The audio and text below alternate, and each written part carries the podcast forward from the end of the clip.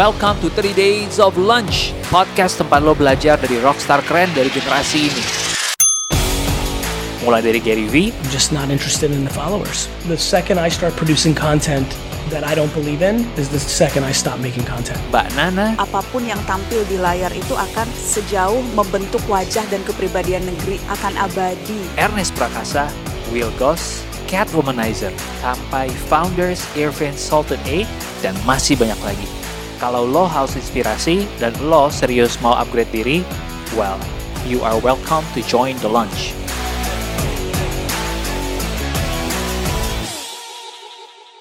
Ini menarik banget sih gimana Hollywood shapes otak kita dari dulu kan. Iya. Sering banget kita jadi tahu nih American Dream apa tuh bigger house, a happy family, ada terus ada banget Christmas house, lah, gitu. atau liburan lah.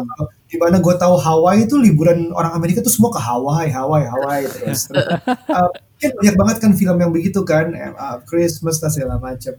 Uh, I don't even know kalau ditanya sekarang what is an Indonesian dream gitu. Iya. Gue apakah kita sudah terbentuk um, Dulu kan luar? Kalau menurut kalian Indonesian dream apa sih? Uh, dari dulu sampai sekarang atau sebelum berubah mungkin sebelum jadi yang youtuber? kita kan semua waktu kecil ngalamin orde baru dong zamannya Pak Iya. Harto masih ada dan Hmm, itu masih TVRI dong gue SD tuh inget banget programa 2 baru mulai inget gak sih lo dulu terus abis ada Bu Iya. Kasur Pak Kasur dulu kan ya kan jadi that was propaganda hegemoni zaman itu gitu loh. Di di zaman itu terdefine secara jelas tuh Indonesian Dream tuh kayak gimana? Unyil keluarganya unyil Hmm. jadi lo tipe Indonesian Dream itu gimana? Lo lo ngobrol sama tetangga lo lo ngirim makanan. Lo kalau lagi pergi pakai sarung. Lo ronda karena that was Ronda. community service gitu loh Hmm. lo bawa termos bawain teh panas buat si bapak lo yang lagi tugas ronda. And that's that's your family. Your family tuh kayak extended sama tetangga-tetangga lo satu gang gitu. Nggak cuma nggak cuma bapak ibu lo doang tapi you actually juga ngurusin pak siapa pak Raden yang sebenarnya everybody satu kampung juga ngurusin pak Raden yang yang nyebelin itu gitu loh semua orang pasti eh, akan dibantu sama Pak Raden eventually dan semua orang juga pasti akan bantuin Pak Raden kalau Pak Raden kenapa-napa gitu loh. Dia sprain an ankle, satu kampung akan ngurusin si sprain ankle-nya Pak Raden gitu loh. Jadi Royong ya. gotong royong. So that was the Indonesian dream. Anak gua aja sekarang lebih bisa bahasa Melayu kali nonton Upin Ipin. Maksud gua ya.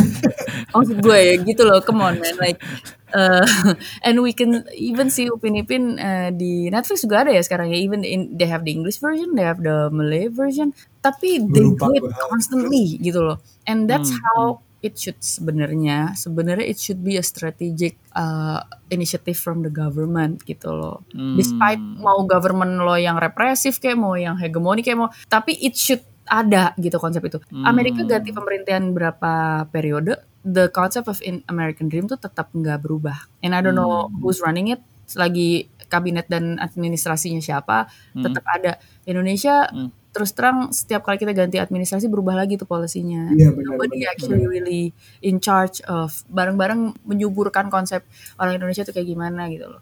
Unyil sekarang udah bubar kan kalau salah. Terus ini itu perlu ada dan dan itu nggak usah di TV juga sih, maksudnya di film di apa apa pun itu tapi nggak boleh mati. Cuma masalahnya kayaknya pemerintah kita sekarang tuh masih mencoba mendefinisikan atau mencoba memahami sebenarnya segitu pentingnya nggak sih konten kreatif di produksi konten kreatif di di negaranya gitu loh. Seberapa influencingnya sebenarnya konsep-konsep konten Indonesian Dream itu gitu loh dibentuk. Kayaknya mereka masih masih mencoba ngurusin hal-hal yang lebih real sektor dulu gitu loh sehingga industri kreatif ini jadi satu departemen yang kayaknya ya yang penting Iya. ada gitu loh tapi gimana ya gitu. Kalau sekarang kan gue ngeliat Korea tuh sampai kayak influencer financial itu kayak harus certified. Jadi kayak Hmm. lo mau ngajarin seseorang tentang duit, tentang nabung, investasi segala macam, ada gue nggak tahu persisnya tapi certificationnya bahwa lo nggak boleh ngajarin orang yang salah. Jadi kalau di Indonesia tiba-tiba ada pinjol, pinjaman online, orang ketipu segala macam gitu-gitu, karena mungkin belum diregulasi sampai ke content creator. Kalau kita kan sekarang kan zamannya orang belajar banyak dari bukan cuma dari film, bukan cuma dari berita, tapi justru dari influencers, content creator, sosmed segala macam, tapi itu belum sampai kejaga. Oke, lo boleh dengan gaya lo, tapi ini loh pagar-pagarnya berpenjaga um, maunya sih secara baik menjaga Hmm. rakyatnya gitu. Entah ini agak dekat sama propaganda kali ya. Jadi kalau zaman dulu kita Indonesia dipakainya dengan cara kayak gitu. Sekarang um, apa lo nggak tahu deh. Gue jadi gue jadi ngebayang gitu Indonesian Dream gue apa ya? Indonesian Dream gue nggak pernah ngeliat um, kalau Amerika tuh the ultimate-nya itu kayak win a lottery and then you splash gitu kayak Hmm. kayak itu the ultimate American dream sering banget disebut kayak gitu. Know. American Dream kan yang kalau kita bisa lihat di film American Beauty gitu, ya kan? Iya. Hmm. Bener-bener suburban family, bapak ibu kerja, white fans punya dog, punya mobil, masak Iya, di iya. rumah, bla bla bla, punya tetangga kirim makanan ke tetangga, goro-goro. Ternyata gelap, gelapnya banyak. Oh, oh, gelap di dark banget gitu.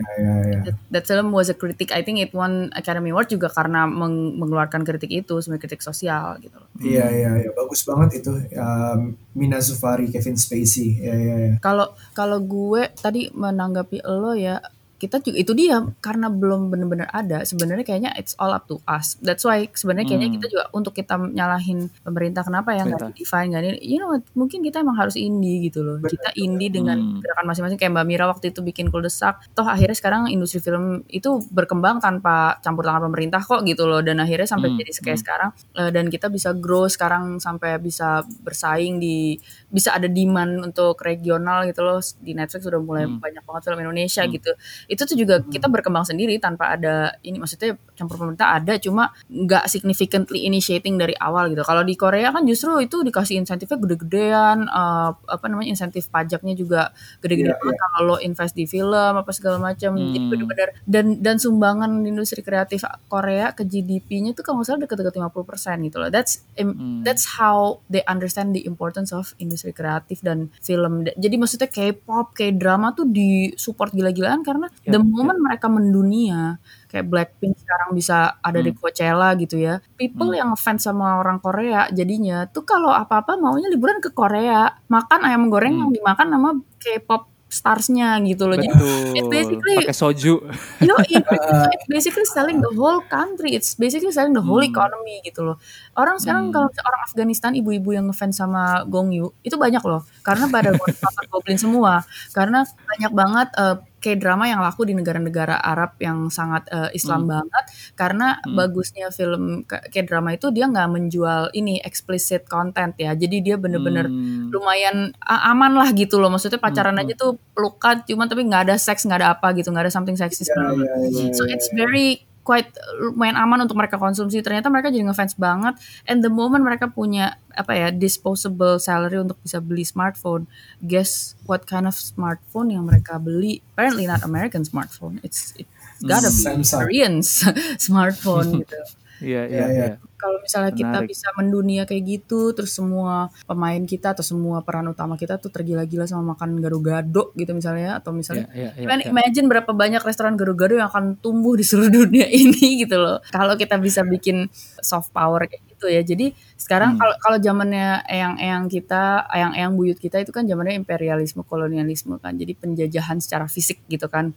Kita Hmm. dieksploit secara eh, hasil bumi gitu dan dia kita dijajah di kolonialisme kita dunia ketiga mereka dunia pertama. Cuma kayaknya sekarang yang terjadi adalah eh, terbalik tuh. Jadi kita yang bisa menjajah mereka tapi bukan lewat physical power lewat culture power. Hmm. and what Koreans are doing is basically culture power. Kayak Hmm. gitu True, true. The Indians In- punya konsep yang jelas banget. Dia selalu tunjukin di hampir semua film mereka bahwa Indians yang ideal, rata-rata semua pemeran utama di film India itu adalah orang yang kompeten, highly competent. Jadi pinter, Hmm. skillful, apa segala macam. Terus ternyata itu mendunia. So it defines how Indians perceive themselves. We are competent people. Kita tuh harus memang Hmm. selalu harus di atas rata-rata, academically, achievementnya segala macam.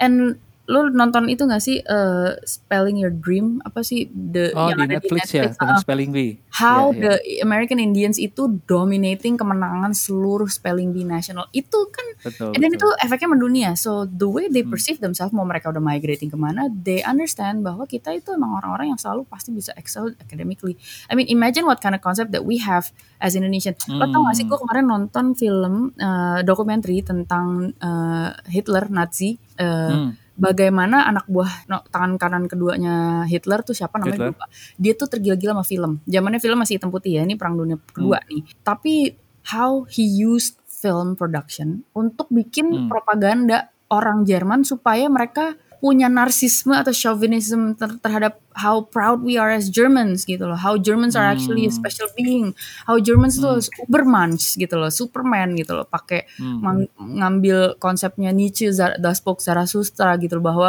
kita tuh emang manusia yang di atas rata-rata gitu. And they psychologically believe that and imagine how Hmm. they can be pushed when they believe gitu loh and when Germans can do that they basically sempat kayak menduduki dia bisa lo inget sejarah kan perang dunia kedua betapa Iya. Jerman tuh kayak anak iya. rebel yang nggak takut apa pun semua orang gue lawan Hmm. NATO aja gue lawan gitu loh jadi negara-negara gede di Eropa NATO aja tuh gue gak takut sini deh gue lawan jadi dia bisa ngedudukin Inggris ngedudukin Prancis segala Iya, macam iya. and itu how insanely confident tuh bisa punya dampak kayak gitu sama satu orang. Apalagi kalau confident tuh di skala negara gitu skala sebuah bangsa dia bisa jadi dominan itu gila-gilaan. Imagine kalau that kind of confidence tuh akhirnya kita bisa punya sebagai orang Indonesia. Hmm. itu kan siapa yang akan yang akan ngeluarin itu siapa? Itu film it's film it's it's content. We don't read anymore. Okay it's film. You you Iya. you make them understand who they are through film Dian, looking at your career sekarang kan, uh, kayaknya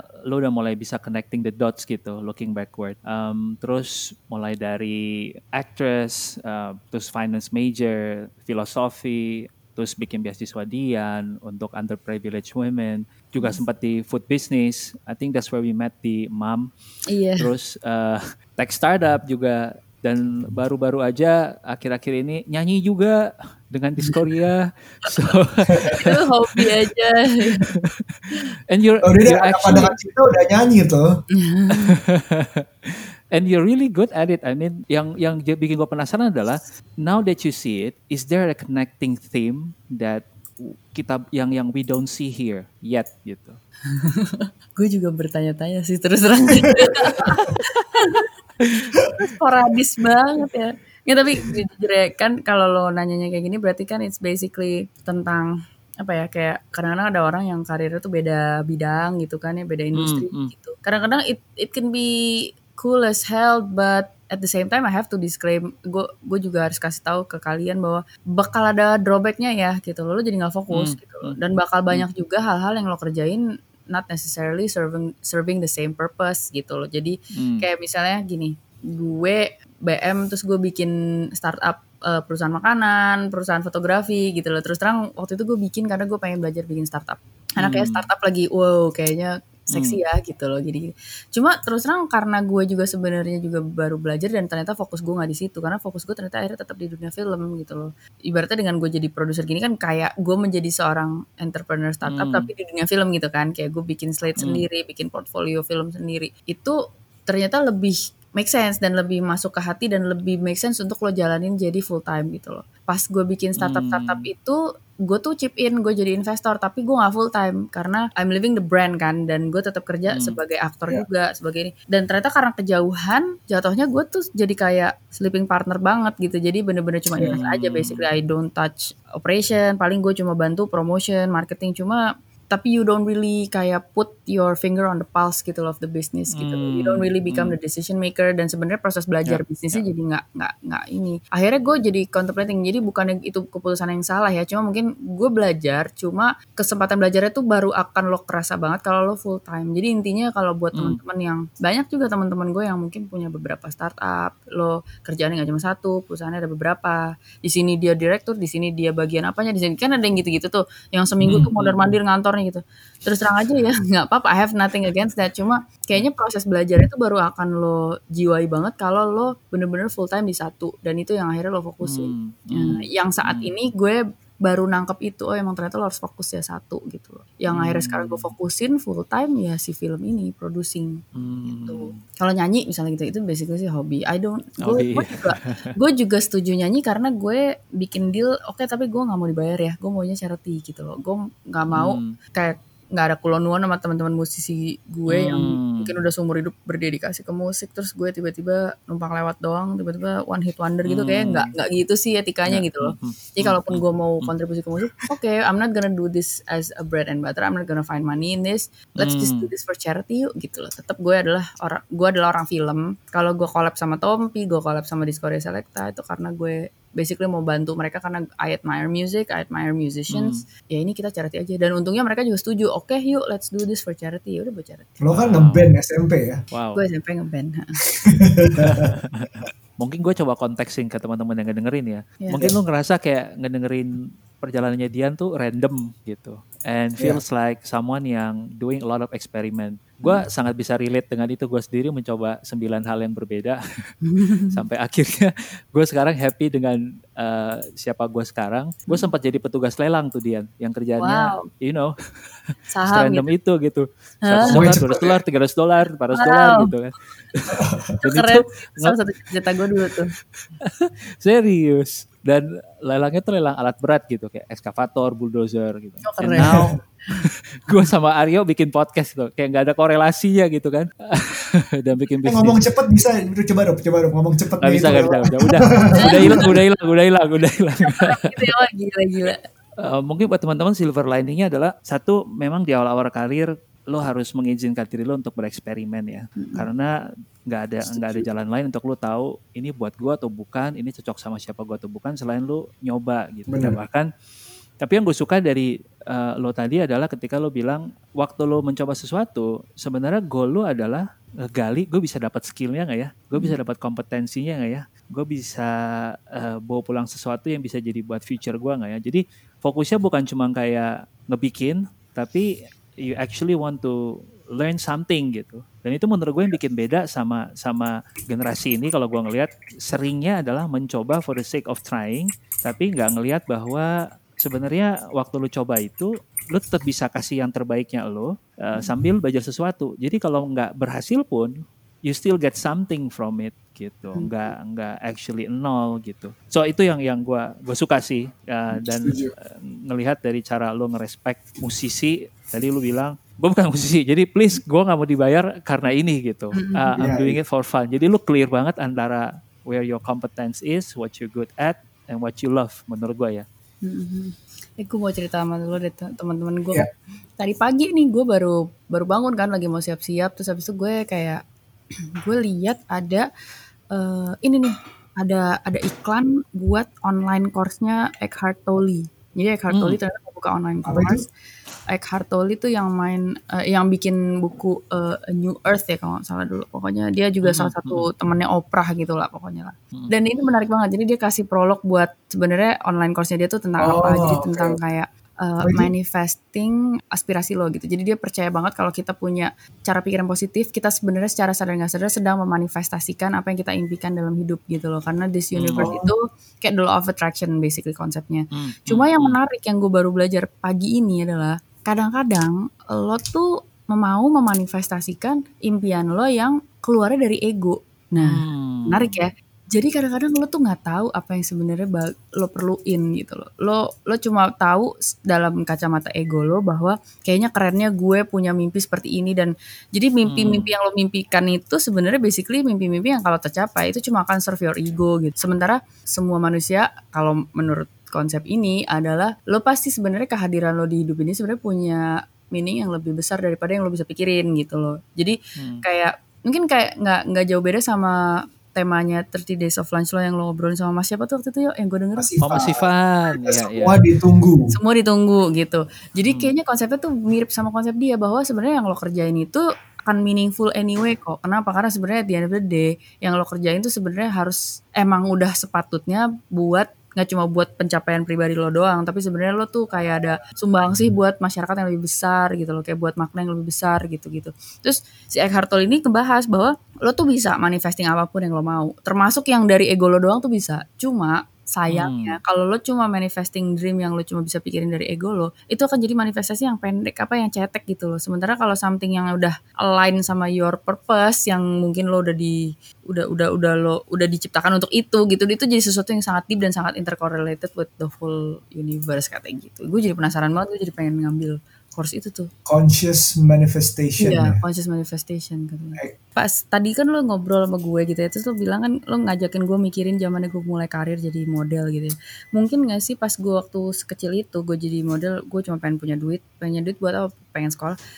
Di saat Mhm. itu impian gue emang cuma dari ego gue. Basically I just want Hmm. money. Money for what? To to finance my education. Education for what? Karena gue pengen more money. Karena gue pengennya pas lulus education yang tinggi, gue pengen ngantor, gue pengen jadi orang yang bisa cepet kaya gitu loh lewat profesi apa pun itu. Cuma giliran sekarang ke sini kan gue baru mulai tahu tuh ternyata tuh yang gue jalanin di film justru ada meaningnya juga gitu loh ada sumbangsi dan dan sebenarnya bisa ke mana-mana gitu kayak misalnya kayak gue kan tetap masih mengkel tuh yuk gue pernah bahas sama lo tuh di curhat babu gue pernah mengkel sebenarnya mimpi gue untuk bisa sekolah di luar negeri tuh tetap belum Iya, kesampaian kan sampai sekarang. Cuma Iya, mungkin iya. nggak sih jangan-jangan sebenarnya itu nggak kesampaian karena jangan-jangan itu ide yang keluar dari ego gue. Kenapa sih harus Hmm. banget di luar negeri gitu? Ya karena keren aja misalnya gitu. Karena gue bisa nyombong aja sama teman-teman yang nggak bisa sekolah di luar negeri. Kan that's sebenarnya ego gitu loh. Bisa aja ada ada karena film lah atau karena teman-teman lo yang sekolah luar negeri kelihatannya keren ya bisa jadi bisa jadi. Bisa aja. Sementara sekarang akhirnya you know what, let's just down that ego. Sebenarnya lo pengennya apa sih gitu? Lo pengennya punya akses terhadap pendidikan? Oke, gue I did that actually gitu. Dan habis itu sekarang akhirnya gue gue korbanin ego gue. eh udah dah, emang belum rezekinya kali ya. Re- bukan rezeki Iya. duitnya, rezeki waktu dan kesempatannya gitu ya. Udah duitnya terus mau diapain? Duitnya buat nyekolahin anak-anak di Gunung Kidul gitu. Akhirnya di situ gue jadi malah pas gue ngerjain gue belum ada belum ada termove apa pun ya udah pokoknya ya udah nyekolahin anak at least somebody get to school get, get to go to school gitu. Terus habis itu pas mereka sekolah ternyata it gives me a new meaning gitu loh. Jangan-jangan emang gue selama ini nyari duit buat nyekolahin mereka bukan nyekolahin gue gitu. Jadi sebenarnya jangan-jangan it's not for Iya, myself iya. ya ternyata bukan buat ego gue it's something deeper something all wider gitu loh nggak cuma lo doang gitu. Dan dan di situ gue merasa jadi yang wow ternyata ada ada maknanya juga gue berkarir 20 tahun pontang panting casting casting jadi model jadi apa. Ternyata yang sekolah bukan gue nya tapi gue gue yang ada di anak-anak ini gitu. Mungkin mungkin ya ke arah sana. While lagi ngomongin education nih, um, ka- ka- karena gue tertarik banget. Gue dengar dari Aryo, beasiswa Dian itu fully funded dari uh, your social media work, was it? jadi social media work gue juga kan masih kecil lah ya dibandingkan kalian Iya. berdua jadi. Tapi memang nggak. Mungkin nggak nggak. Tolong Mungkin. itu nggak mungkin. Gue nggak percaya.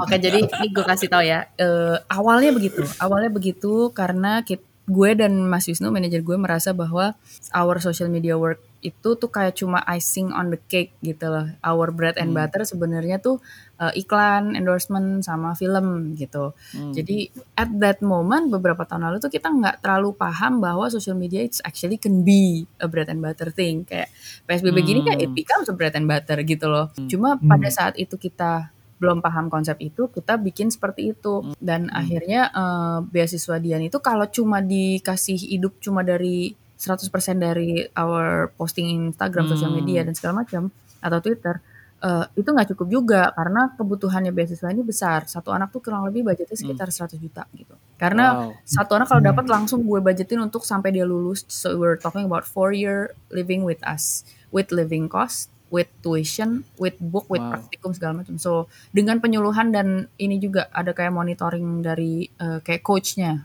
Jadi kayak ada mentoringnya Oh, juga. oke.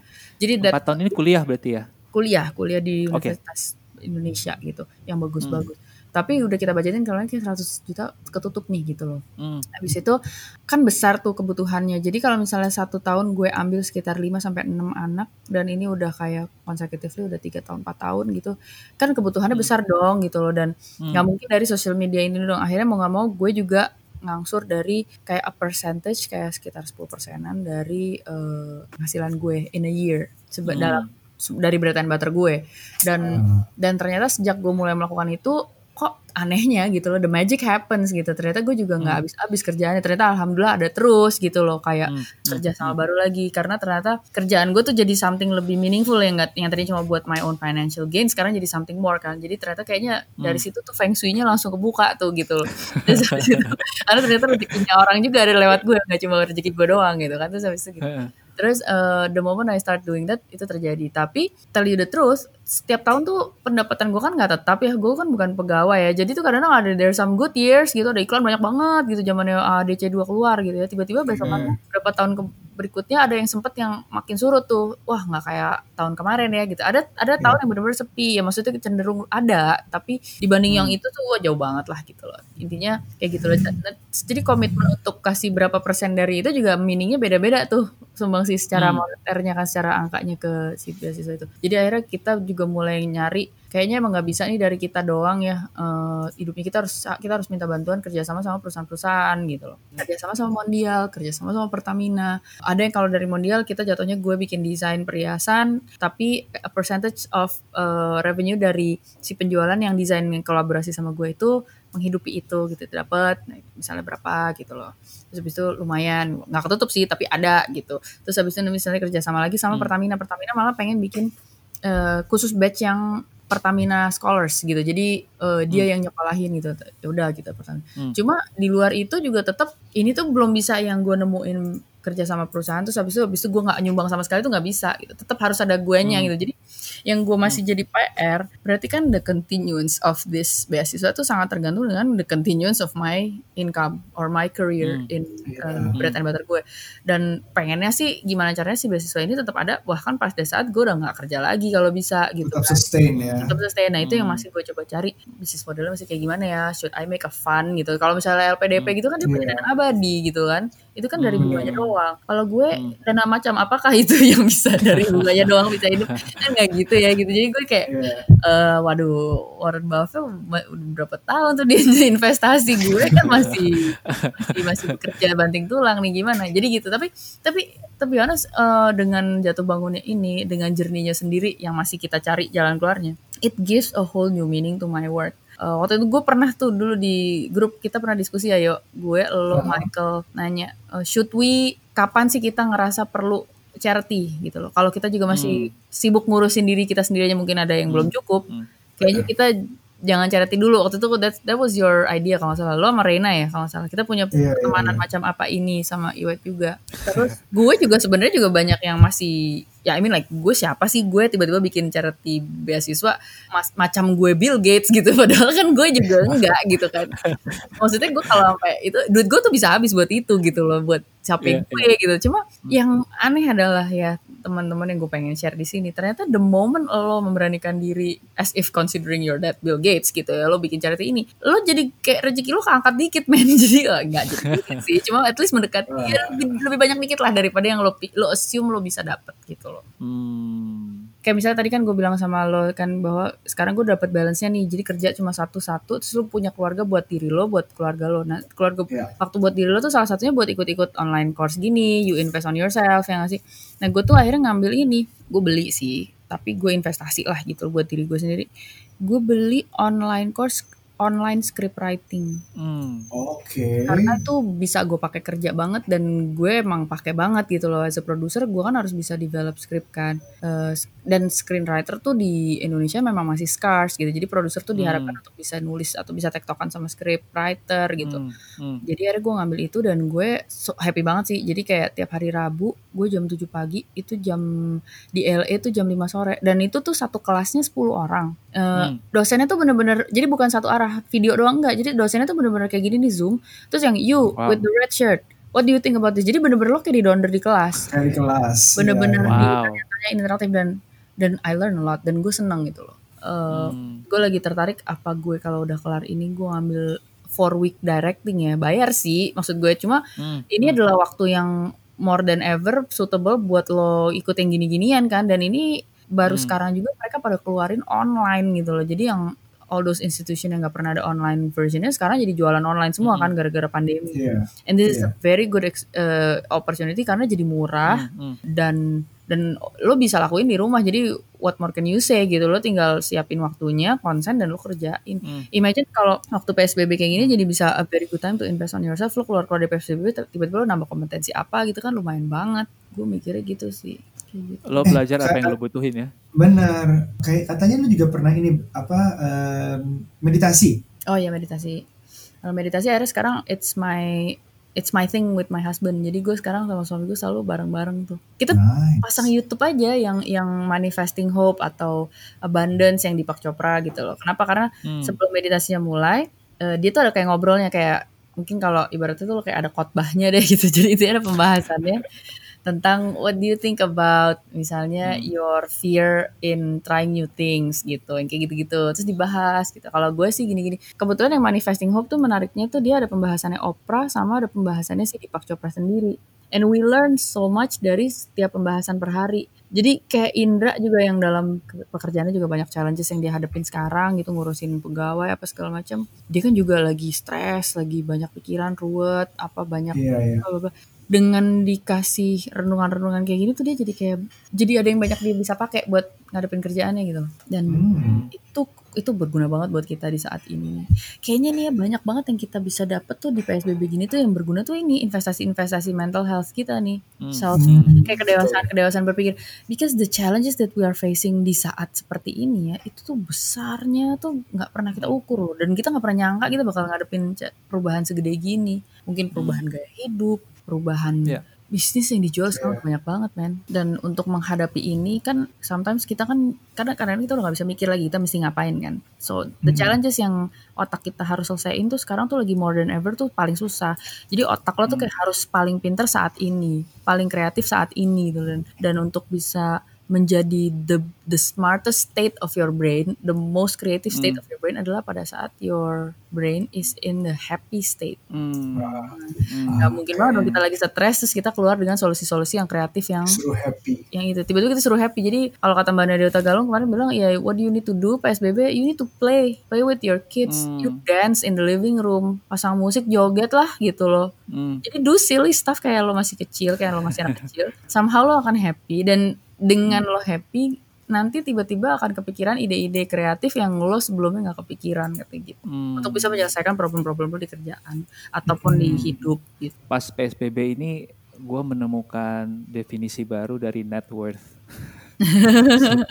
Selama ini kan kita dijejelin ya, mungkin karena senang investment, senang ngomongin itu, jadinya kita tahu net worth ya, ngitungin aset lah, inilah itu. Sama PSBB ini bikin gue mikir bahwa net worth is actually ini kalau gue boleh share sedikit, yang gue nangkap akhirnya kombinasi antara empat hal. Yes, uang, tapi uang itu sebenarnya adalah side effect dari tiga hal yang lain, which is your health, both Yeah. physical health and mental health, your skill. Uh, makanya gue senang banget lo mention belajar skill-skill yang lo bisa sekarang, dan yang terakhir your influence. Um, gue selama PSBB ini akhirnya bantuin 4-5 orang temen untuk build their personal brand. Jadi justru mereka gue ajarin bikin konten, sharing di sosmed. Lucunya dari sekedar dia ngeliatnya sekedar ya sharing sosmed. Akhirnya the past three weeks setelah dia udah ngeras udah hit a certain numbers of followers, itu mulai datang kerjaan nih Dian. Jadi gue mulai memvalidasi net worth yang baru ini gitu. Bahwa nggak cuma sekedar uang tapi kesehatan both mental and physical our influence and skill gitu. Hmm, hmm. Anyway, just just a thought kayak PSBB ini bikin kita belajar banyak banget ya. banget banget banget parah. Banyak banget. pas PSBB ini kan kita sempat proses penyelesaian movie-nya tuh agak sempat tertunda. Karena kan film itu udah jadi. Cuma tuh kayak ada harus ada proses kayak grading suara sama grading gambar yang harus dilakukan bareng-bareng. Jadi kita ketemu di studio gitu loh seharian. Iya, iya. Dan itu kan sebenarnya secara kesehatan kita buat PSBB tuh kita perlu ngejagain banget gitu kan. Soalnya kan ah, sutradara gue datang dari luar kota dari Bandung. Terus eh, di OP gue datang dari mana. Jadi kayak kita harus kayak health check clearance sem- semuanya. Terus kita harus Wow. pakai kayak prosedur you know pakai face mask face shield pakai ini masker. Terus juga kita pengennya setiap berapa jam keluar kena udara muter. Kedua udah soalnya studio kan Hmm, ini pengep banget kan dan Yap, yap. katanya corona itu bener-bener muternya tuh di AC jadi kalau Hmm. somebody ada yang ke situ lo akan keputar-putar terus di situ virusnya jadi lo bener-bener harus Hmm. kalau bisa sebisa mungkin kalau meeting kalau bisa outdoor deh gitu kalau emang harus tetap hmm. Eh, terus jadi itu untungnya tadi kemarin akhirnya kita udah nungguin semuanya udah PSBB kelar, semuanya udah health check eh, dan kemarin kita udah berhasil nyelesain grading suara udah, grading mm, em, gambar udah. So kita udah Hmm. udah jadi nih. Udah lock suara Hmm. maupun gambar. Basically film udah jadi. Kita lagi rendering eh, Hmm. dan akhir bulan ini kita udah siap filmnya tanggal tanggal 29 tuh maksudnya udah siap, udah jadi gitu. Nah, filmnya ini akan rilis tahun ini. I cannot tell you where and I cannot tell you when. Cuma it's going to Nah, be this aku year. nunggu-nunggu banget wear-nya sebenarnya. Where-nya ya menarik ya. Itu kali ya apa namanya yang sekarang lagi sempat Drive-thru. santer mau bikin drive thru kali ya. Ah, terus. Mungkin aja ya. Gue belum bisa cerita, tapi yang pasti it's going to be spectacular. Kita very Hmm. excited about the plan of releasing the movie. It's still on uh, dan so far gue ngeliat filmnya it's it's it's better than I expected jujur aja. I mean like gue Hmm. kan ngeliat dari proses dari eh kalau gue bias ya kan gue emaknya ya. Jadi gue ngeliat Iya, dari, iya, dari bentuk jadi Nggak apa-apa Dian, jual, jual, jual. dari jadi dari a seed of idea sampai sekarang jadi kayak gini sampai bisa bikin nangis gitu. Ah, ah, mudah-mudahan mudah-mudahan orang nanti sesuka itu ya gitu. Tapi gue juga sekarang jadi jadi kalau lagi psbb gini kan kita di rumah nih. Gue tuh kayak punya guilt of wasting time gitu loh. Lo berasa gak sih? Kayak if you Hmm. let time pass you by just like that not doing anything. Lo kayak agak guilty gue suka ada gitunya loh. Jadi gue belum sih belum sih gue merasa em, guilty-nya ke anak-anak gue oke kurang waktu Kalau gue akhirnya gini karena gue produser, gue tahu sebenarnya PSBB gini it's a really good time for development for another movie. Karena Hmm. development movie itu biasanya memang lo kerjainnya sebenarnya di rumah sama penulis lo terus lo tektokan gitu. Jadi kayak kayak bikin skripsi, Bo, di rumah nulis, diskusi meeting Zoom. Habis itu nanti kalau udah jadi draft berapa, kita ketemu meeting, omongin ada ada note apa, ngerjain lagi gitu-gitu. Kayak gitu. Iya. Jadi sebenarnya PSBB gini tuh mestinya produktif banget. Kalau lo mau produktif sebenarnya mudah-mudahan lo bisa keluar dengan another concept or script of a new film. Abis itu nanti pas udah lewat PSBB lo udah tinggal eksekusi syuting. Gitu. Nah gue I'm working on this two different ideas sambil gue lagi ngambil course yang script writing itu. Jadi sekarang gue punya Wow. kayak format strukturnya untuk bikin developing ideas dari sudut pandang penulis itu apa. Jadi gue dapat satu ide, dua ide sih sebenarnya. Gitu. wow Oh, wow. ada uh, buka casting nggak Kayak gitu Bener nih mau nih. Wow. Na- Nanti gue langsung kepikiran pengen bikin guru-guru gokil 2 pengen ceritanya kayak apa ya. Tapi yang pasti guru-guru gokil ini ada sedikit actionnya ya. I don't know if you guys Oh, ya? notice it's a comedy, it's a family comedy with a little bit of action. Jadi Ah, se- I semua guru-guru gokil itu akan ada sedikit actionnya. Nah kayaknya guru-guru gokil 2 nih apakah gue bikin action lebih banyak ya? Jadi kebayang gak sih lo? Ya, gue lagi bayangin guru gokil ini tuh kayak apa ya? Soalnya film tentang guru tuh buat gue Dead Poet Society gitu, Robin Iya. Williams. Ya, aduh. Gitu. Ini bukan banget Little gitu. Society ya, lo you have to manage your expectation. Oke oke oke. We're looking forward to it. gue gue personally thank you banget dan gue akan mencoba bikin, bikin PR dari lo yaitu nonton hospital apa namanya? Hospital Playlist. Hospital playlist. Ah, itu gue baru nonton episode satu ya dong temenin gue nonton kayak happy karena gue lucu. du- gue belum pernah nonton uh, drama Korea. Oke, film Korea iya tapi drama Korea season belum pernah gue. Ini ini umuran kita jadi orang-orang berkarir di umur kita boleh boleh. Gue coba nanti gue laporan ke lo yakin deh Tapi gue cuma nonton sekelibat karena istri gue nonton and I think it's interesting.